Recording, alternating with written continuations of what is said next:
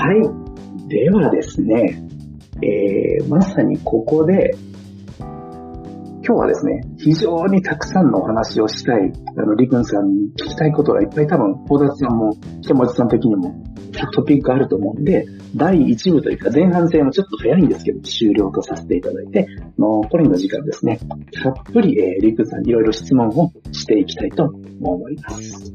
ではですね、まずじゃあ、どうしようかな。小田さん、木山さん、先に話したい人？いますかね？あ、僕、いいですか？どうぞどうぞお願いします。りくんさん、改めましてよろしくお願いします。はい、よろしくお願いします。僕はあの、日本語を教える仕事をしておりまして、言葉に関してなんですが、ちょっと最初からあの、大きいのを聞かせてもらおうかなと思うんですけど、はい。日本で今働かれてどのぐらいなんですか？えっと、ずっと日本に来たのが、あの、2013年ですので、今8年目です。なるほど。その間は、あの、日本語を使ってお仕事されていたんですか？そうですね。基本は仕事今5年くらい経ちましたので、全部日本語、ほぼ日本語ですね。英語も一応外資ですので、今までは。なので、はい。はい。英語を使う場合もありますけれども、まあ、日本のお客様と話しますので、うん、大体は日本語ですね。はい。なるほど。じゃあ、こう、いろいろこう、いろんな方といろんな場面で、あの、日本語をお使いになってきたと思うんですが、はい。その日本人に対してですね、あの、はい、直してほしい日本語の使い方ってありますか？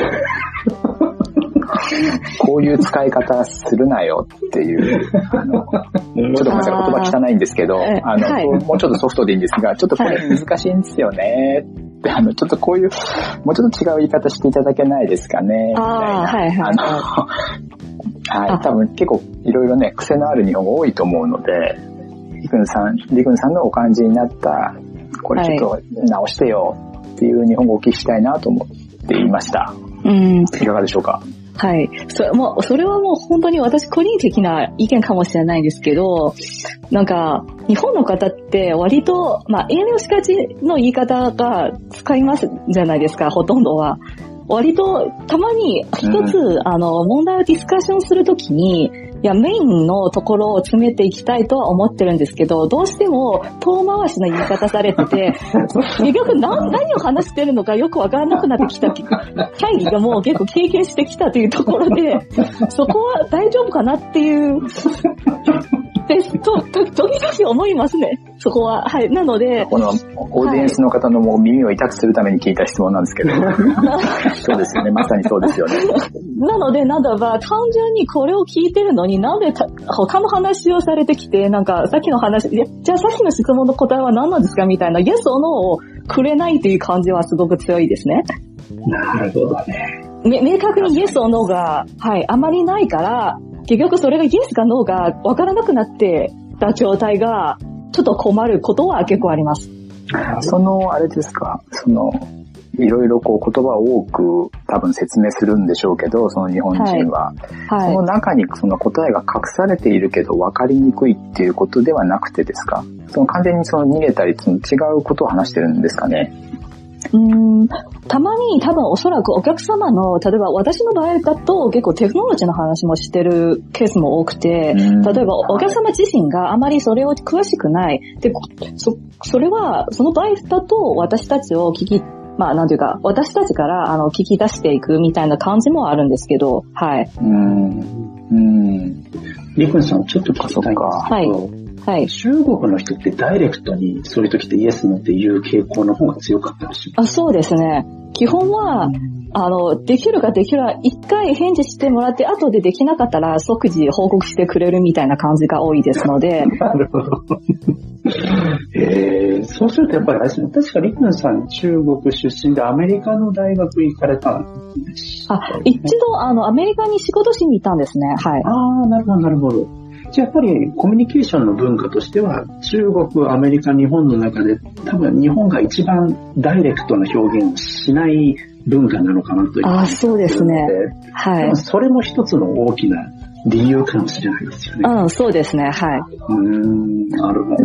例えばその、イクンさんのように、あの、海外の方の場合は、はい、そのイエスのはっきりした方が分かりやすいっっていう方多いですよね。その場合、あの、私たち我々が、えっ、ー、と、慣れていないんですけど、相手の方が、りくんさんたちのように、海外の方であれば、イエスですよ、ノーですよというふうにはっきり言っても、りくんさんたちは、それで、もちろんそれで助かる、理解しやすいというふうに認識を持っていた方がいいのか、それとも、あの、長年例えば日本の社会などで働いていると、やっぱりちょっとこう包むような表現に慣れてしまって、ダイレクトっていうのがちょっと違和感を覚えたりとかっていうことがあるのか、我々のこの接し方として、言葉の使い方として、相手の方がそういう文化であれば、もうダイレクトに言っちゃえば、それは別に傷ついたりもしないでしょうし、特に不快にも思ったりしないっていう認識でいればいいですかね。そうですね。割と逆に、もしイエスをノーで直接言ってくれるのであれば、結構助かる時期もあるので、例えば、これをイエスだったら、じゃあそれを進めればいいということなので、順調に、なんていうか、仕事をうまく回せるという感じでもあって、それが脳であれば、脳の原因を原因を調査しますし、うん、そこを明確しないと、なんかダイレクションがあんまりよくわからない感じになってしまいますので、割とそこは、うん、はい、一旦明確していただければ、割と助かるという感じですね。はい。うん、で相手によって私たちはこう使い分けていくっていうことが我々ネイティブに必要ということですかね。まあ、日本人同士なら別にはっきりしなくても全然いいと思うんですけど、あの、相手の方がこういう、あの、グローバルの方とか、海外の方と日本語を使って話す場合には、我々もそのスイッチを一つ切り替えて、あの、はっきり言って分かりやすい言葉に変えていくっていう努力が必要ですかね。まあ私はそう思いますね。何かというと、おそらく考え方の違いがありまして、そこは例えば温度感、うん、温度感の差もありますので、例えば向こうのわからない言語を話したら、そもそも向こうが、なんか向こう側は多分こっちの話が理解できない可能性が高いので、割となんていうか、使い分けした方がいいんじゃないかなとちょっと思います。はい。ありがとうございます。いや、でも本当、ケンモチさんのおっしゃる通りというか、多分私も仕事モードの時っていうのは、リクンさんの感覚に結構近いんですよ。で、さっきチャットであの、大田さんも、あの、それができないから日本人らしくないと言われますって言ってますけれども、僕も会社でですね、なんかミーティングとかしてて、特にちょっと海外出張が多かった時期とか、特にそういうモードになってて、なんか日本人って思われてなかったんですよね。で、大田さんも日本人と思われてなかったり、まあ、このイベントではね、多分宇宙人になったりしますけれども、あの、やっぱそういう感覚っていうのは、仕事の、あの、仕方とかカルチャーにも近いのかなと。なんで国籍だけじゃなくて、日本人の中にも結構違いがあるし、逆に海外でもその、インダイレクトなコミュニケーションを好むうん、なんどこですかね、イギリスですとかですかね、わかんないですけど、うんうんうん、ある気がするので、まあ、10羽人からげにね、全部バサバサバサバサダイレクトにイエスノーイエスノーで行くっていうのは、多分明確ではあるんですけれども、常に生徒するかどうかっていうところはちょっと、相手によっては多少、常にそれを信じ続けるとこまでいかない方がいいかもしれないなって、個人的には思いますね。うん。なるほど。みくんさんありがとうございました。いえ。なんか他ありますでしょうか？あ、あの、僕からいいですか？あの、ホ田さん、こ交互に行きます？あ、じゃあ交互に行きましょうか。じゃあ、はい。ホ田さん、いきなりは多分トピックが変わって、質問の毛色になると思うんですけど、ちょっとあの質問始める前に一個だけ、あの、IBM クラウドと Azure の比較の話はやめてくださいね。はい、どうぞ。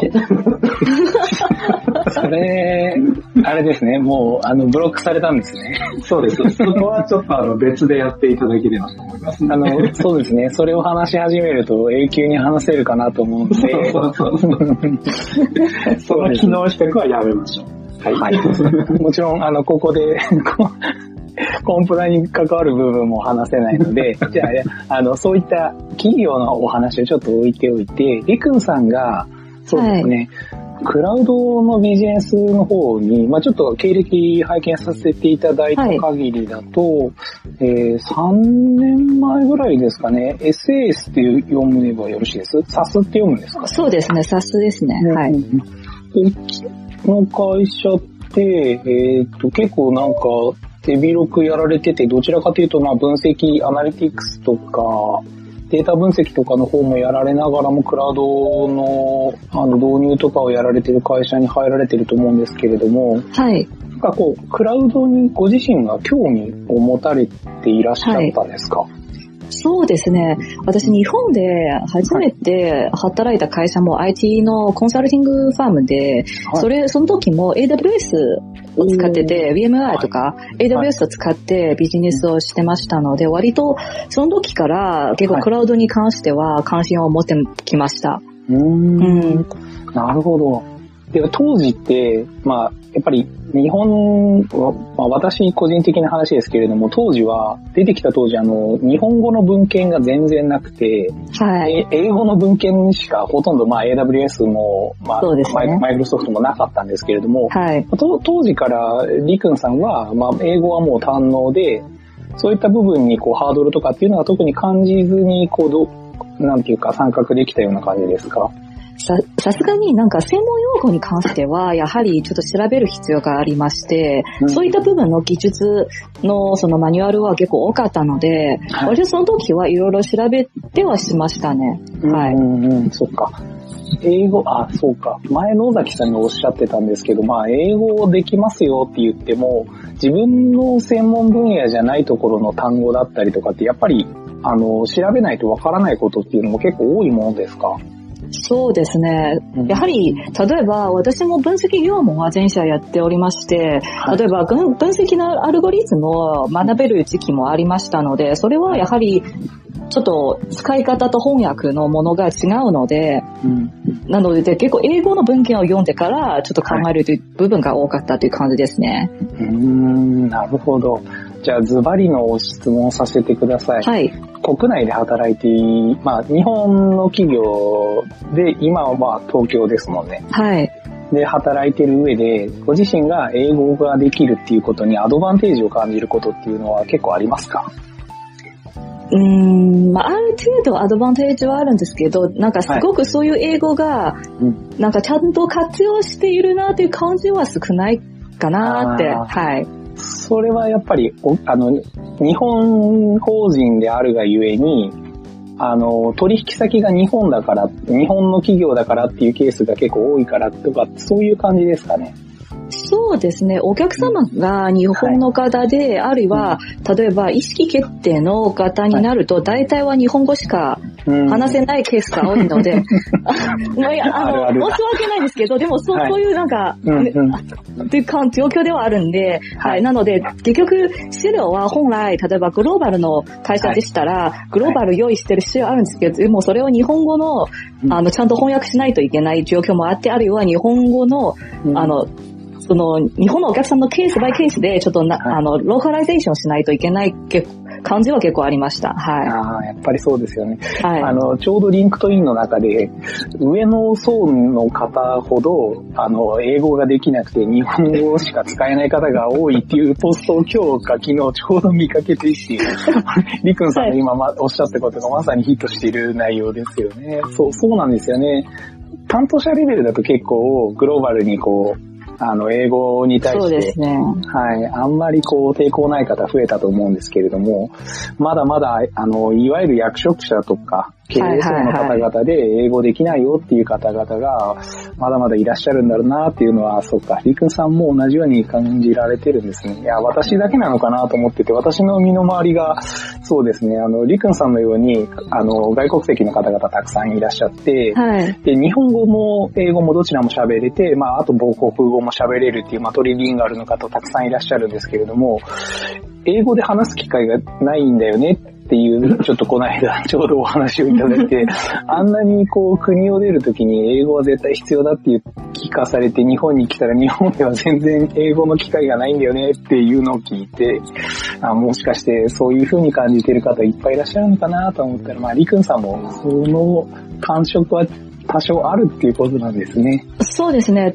一つ結構面白い例なんですけど、以前、まあ、あの、まあ、いろんなケースがあるんですけど、一個の経験からすると、例えば、はい。グローバル会社で、グローバルに今の日本のその成功事例を、あの公表したいというかシェアしたいっっていう場合がありまして、それは、あの、アジア、アジア地域でシェアしたいんですけど、でも、それを英語にする人がなかなかになくて、そう、となると、大体私たちがやるんですね。というところが、例えばプレゼンをしたりとか、あるいは実際にあのパワポ作ったりとか、あの外国人の思考方式でそのプレゼンをして、あの、それを説明するというケースが多かったので、はい、そ、そ、そのような場面は活用できるんですけど、うん、それ以外に、例えば国内のシェアとかは大体私たちではなくて、うん、あの、日本の方でもうもう少しなんというか、あの、うん、はい、日本語、日本語、日本人らしい日本語を話せる方で、はい、シェアしていくという感じはちょっと強いかなっていう感じですね。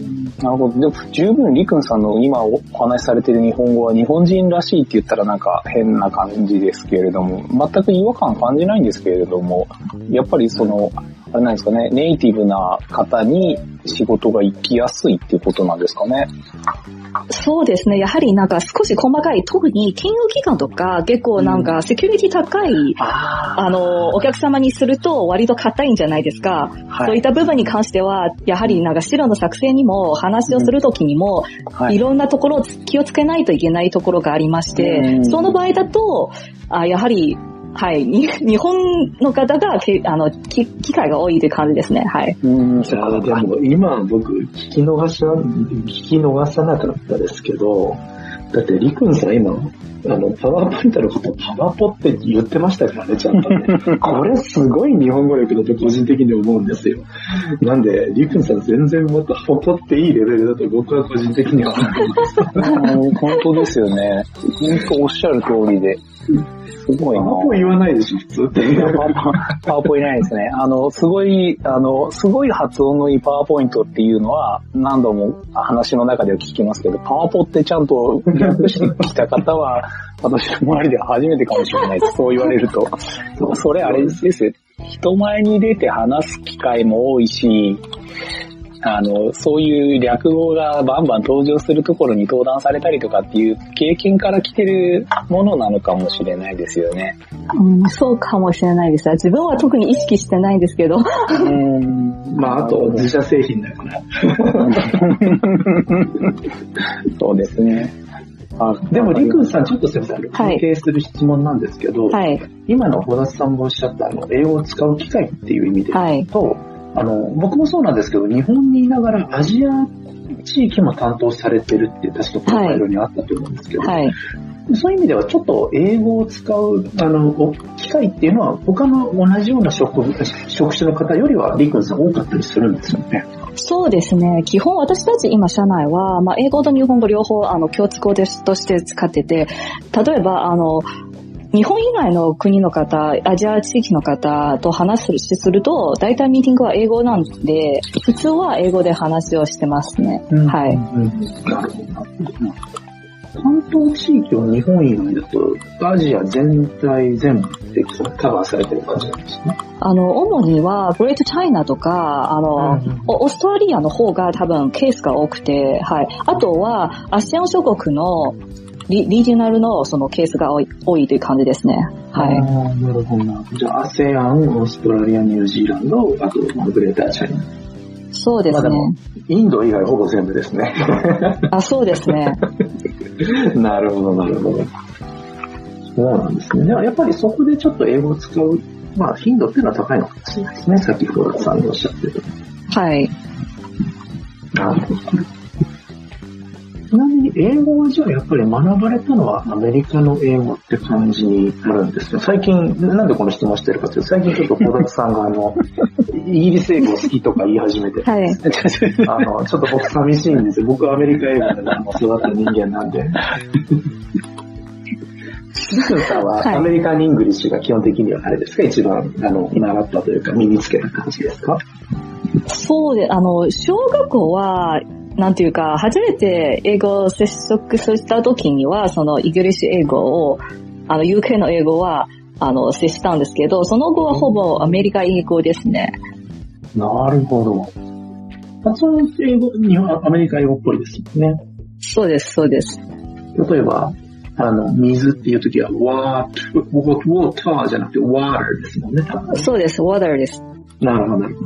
よく来た。フォーナッツさんじゃなくて僕側だった。それ、な、なんですか、その、あれ、野崎さん、真鍋さんからのご質問ですよ。シンガポールとのやりとり多いようですけれども、はい、シングリッシュはどうですか？って聞かれてますけど。それは、あ、いない、いないけれども、後田さんが登場するべき。まあいいや。どどうですか？シンシングリッシュって慣れ、慣れたりします？私ちょうど去年、シンガポールに行って、まあ、まだあのコロナ始まった前なんですね。はいはい、去年の多分頭くらいで、うん、そこの English は普通はわかりますよね。なんていうか、あの、シンガポールにも中国の方が結構多くて、ななので大体のシングリッシュはよくわかってるという感じは、はい、します。おー、すごい。あれなんですよね、シンガポールって70%、6、70%が Chinese 系で、残りがマレー系とインド系なんですよね、確かね。そうですね、はい。はい、いや、でも、あの、 lah とか leh とか meh とかわかります？意味。まあ、なんとなくはわかる気がするという感じですね。はい。そうなんだ。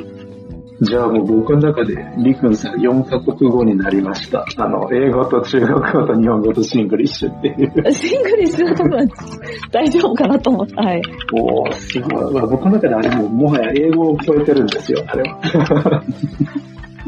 完全に。まあ、なんていうか、多分それはなんか、ピンインっていう中国語の、あの、普通語を喋る、勉強するときに多分なんか似てるような発音があったから、普通になんか、あ、そこ、そこはなんか慣れてる部分があるかもしれないっていうのが理由かもしれないです。はい。ああ、なるほどね。なんかすごく、つくづく強いですね。あの、アジアの特徴的なのをほぼ全部抑えて、日本語も喋れて、アメリカ英語もマスターしてるって、もう多分、多分、リクンさん、あの、10年後に世界征服してるんじゃないですかね、これも。そんなことは絶対ないと思う。いや、それ、世界征服か、あの、マイクロソフト、マイクロソフトジャパンを征服してるからどっちかだと思いますね。それもちょっと想像にしにくいかもしれない。いや、でもそれぐらいのスキルがあるなちなみにあの、アメリカに行ったってのは、えっと、お仕事で確か行かれたっていう。あ、そうですね。仕事で行ってました。就職、大学を出てアメリカでお仕事に就いたって感じですね。そうですね。はい。うん、すごいですね。それ結構大変だったんじゃないですか？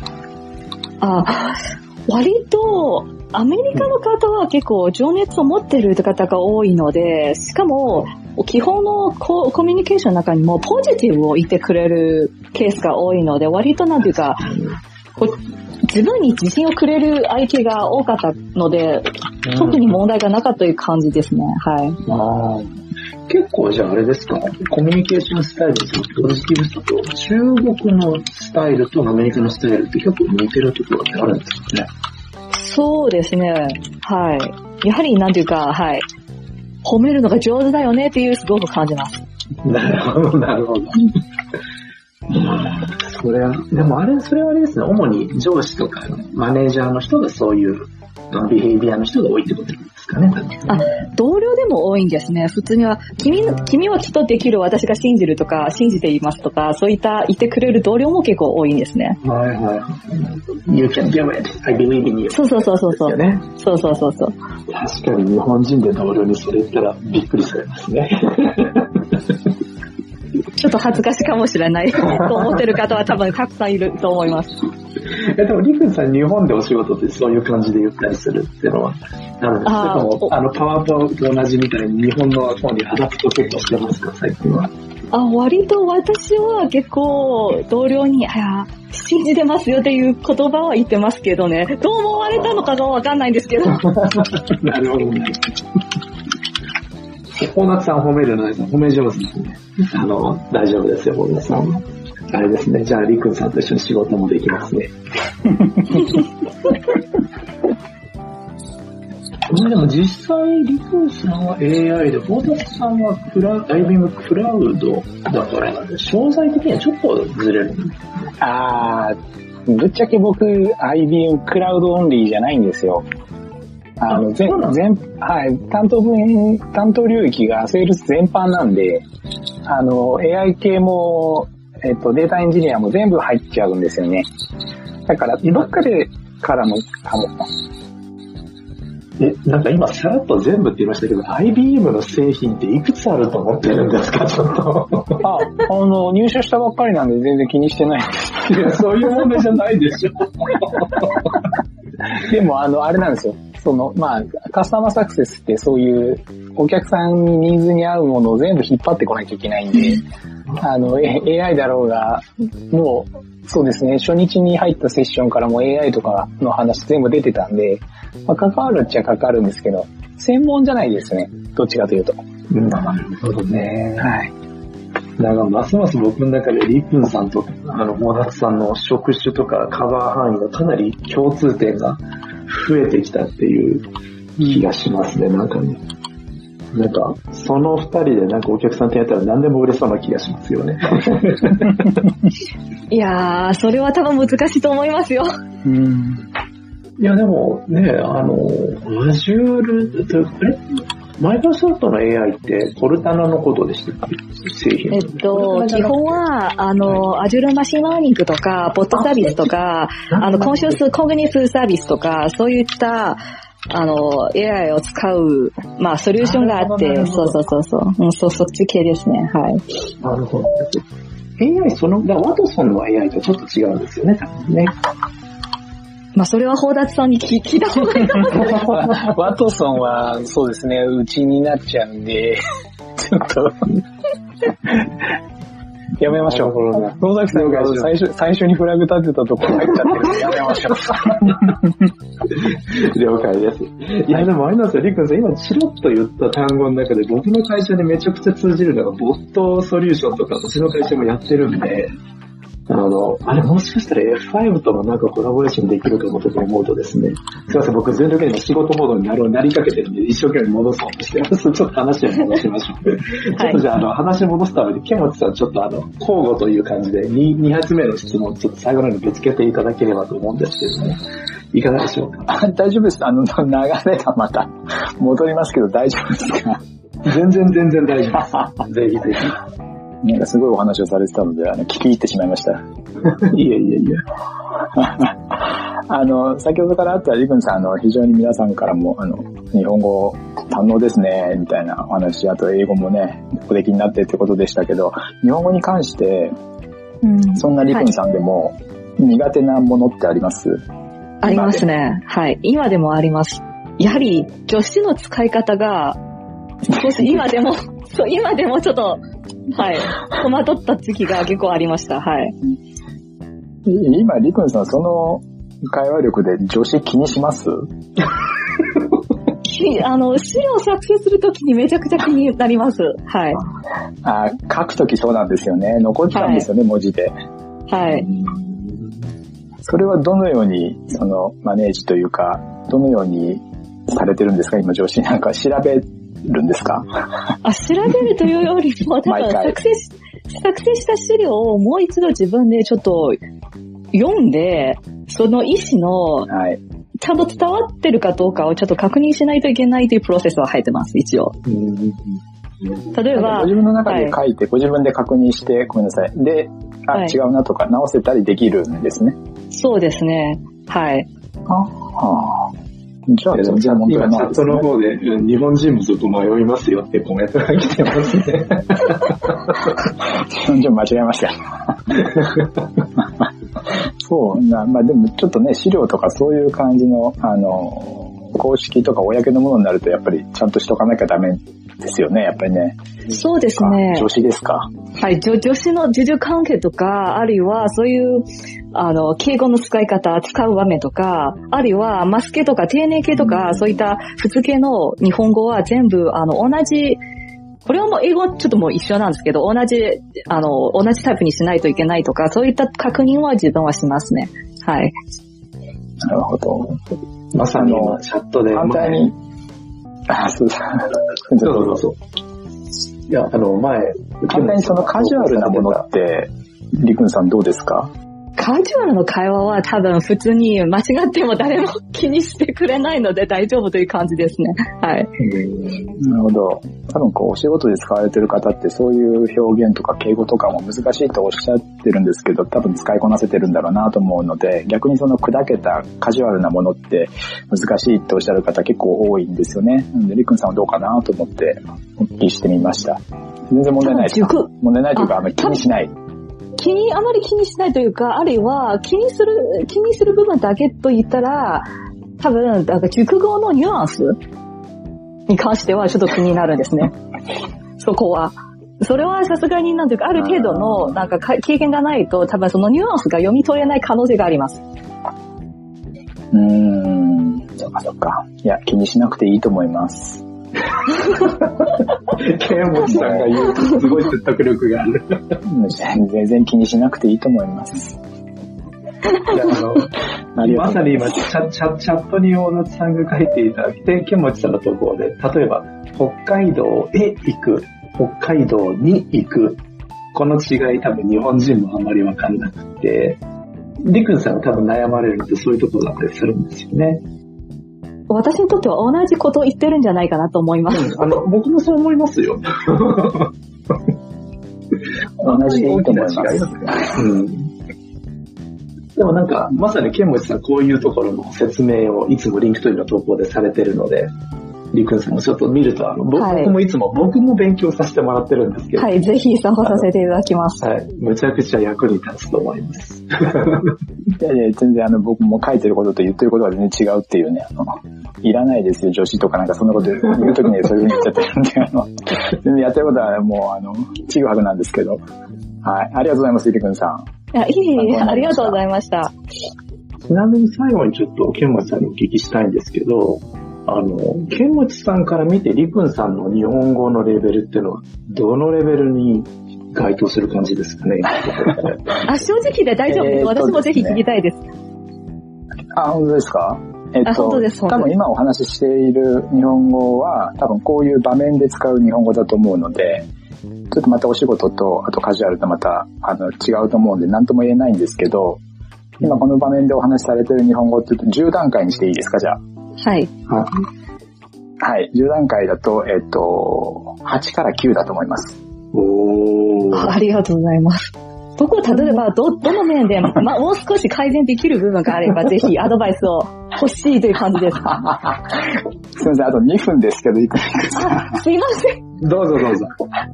いやいや、全然全然、あの、あの、改善できるって、そんな、あの、僕おこがましいことはそんな言えないんですけど、あの、ちょくちょくさっき言ってたパワポとかありましたよね。はい。多分あれは、実は全然あの、難しいことじゃないと思います。別にリムさんがすごくないとかそういうことじゃないです。あれ多分普通にあの日本の会社で働いてる方、外国人は多分みんな使うと思うので、うん。そこではなくて、あの、やっぱりその表、リクンさんもさっき言ってた文末だとか、あの、まあ、助詞もそうですし、表現とかそのひらがなの部分ですね。そういうところに少しあの、硬さと不自然さが少し見えたなっていう感じはしたので、その細かいところ、はい。別にそこを埋める必要は僕は全然ないと思うんですけど、もしあの、そのパーフェクトっていうところを目指すんであれば、その部分かなとは、あの、お聞きしていて思いました。あ、全然そこを追求する必要は全然ないと思います。そこを追かけていく必要はないと思うんですけど、もし何かこう、ご自分で気持ち悪いなとか、ちょっとこう、もうちょっとっていうお気持ちがあるんでしたら、その辺の不自然さっていうところかなと思いました。あ、わかりました。ありがとうございます。全然全然、あの、気にしないでくださいね、僕のお話は。いや、なんか、はい、ケンモチさんの仕事モードをちょっと一瞬見れた気がして、すごい面白かったです。いや、もう、リムさん何もないですよ、僕のできることは。素晴らしい。なんかでも、あの、困ったことがあったら、ぜひ、あの、DM ください、リクンさん。はい、わかりました。ありがとうございます。今、 LinkedIn で追加させていただきました。で、全然もういつでもください、あの。はい、ありがとうございます。じゃあ、ちょうど、りくんさんの英語の日本語力の確認が終わったところでお時間になりましたので、えー、本日のですね、ライブとこれにて終了という感じにさせていただきたいと思います。りくさん楽しかったです。今日はどうもありがとうございました。あ、ありがとうございました。楽しかったです。小田さんもありがとうございました。ありがとうございました。りがとうございました。ありがとうございます。では皆さんも失礼します。ありがとうございました。お集まりいただきまして、皆様ありがとうございます。失礼いたします。失礼いたします。